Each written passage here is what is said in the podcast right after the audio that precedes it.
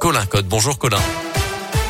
Bonjour Mickaël, bonjour à tous. Et à la une aujourd'hui des vacances à Ibiza en Espagne qui ne passe pas. Le site Mediapart a révélé hier soir que le ministre de l'Éducation Jean-Michel Blanquer euh, se trouvait donc sur l'île des Baléares lorsque le nouveau protocole sanitaire à l'école a été dévoilé dans les colonnes du Parisien à la veille de la rentrée.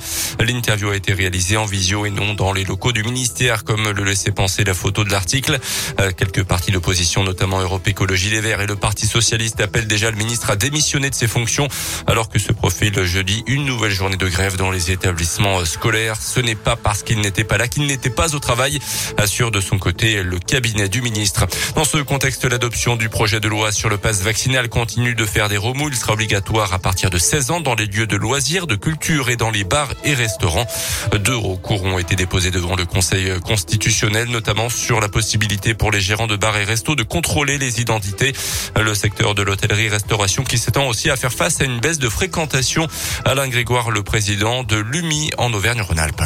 Déjà, euh, vous enlevez euh, les 10% de Français non vaccinés, puisqu'il y en a quand même 6 millions non vaccinés, plus les 600 000 qui se sont fait euh, éjecter du fait que quelque part la troisième dose n'a pas été faite dans les délais. Donc ça fait au moins 10-12%, plus l'activité partielle qui est de rigueur depuis maintenant plus de 4 semaines qui fait perdre du chiffre d'affaires aux bars, aux restaurants, surtout aux brasseries, aux cafés, puisque euh, les Français travaillent de chez eux, du moins une bonne partie. Bon, voilà, toutes ces contraintes s'additionnent, s'ajoutent, et euh, le gouvernement n'a pas pris encore euh, la mesure du désarroi des professionnels. L'UMI demande au gouvernement des indemnités pour les établissements qui verraient leur chiffre d'affaires chuter de plus de 30%.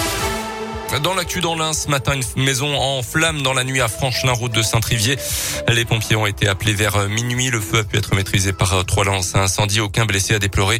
Les deux occupants seront relogés par des proches. Les opérations de déblai très difficiles sont toujours en cours.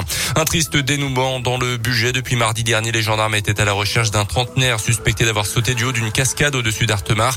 Selon le progrès, son corps a été retrouvé sans vie hier matin, coincé dans une faille rocheuse. D'importants moyens avaient été notamment chiens de la gendarmerie et un hélicoptère.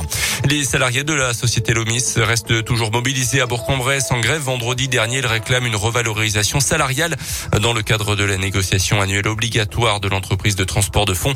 Au niveau national, selon un syndicat, 85% des transporteurs seraient engagés dans ce mouvement de grève.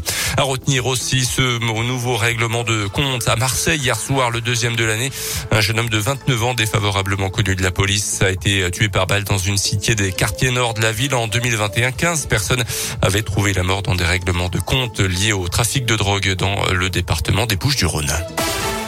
Les sports avec d'abord le hand masculin et la très belle victoire des Bleus 29 à 25 contre la Serbie hier soir à l'Euro 2022. L'équipe de France championne olympique en titre est donc qualifiée sans souci pour le tour principal de la compétition. Et puis il y aura du basket ce soir et la Gielborg en déplacement en Eurocoupe à Venise. Les Bressans sont toujours bons derniers de leur poule et à la recherche de leur troisième victoire cette saison en Coupe d'Europe. C'est à 20h ce soir. Merci beaucoup Colin Cotte pour ce scoop info.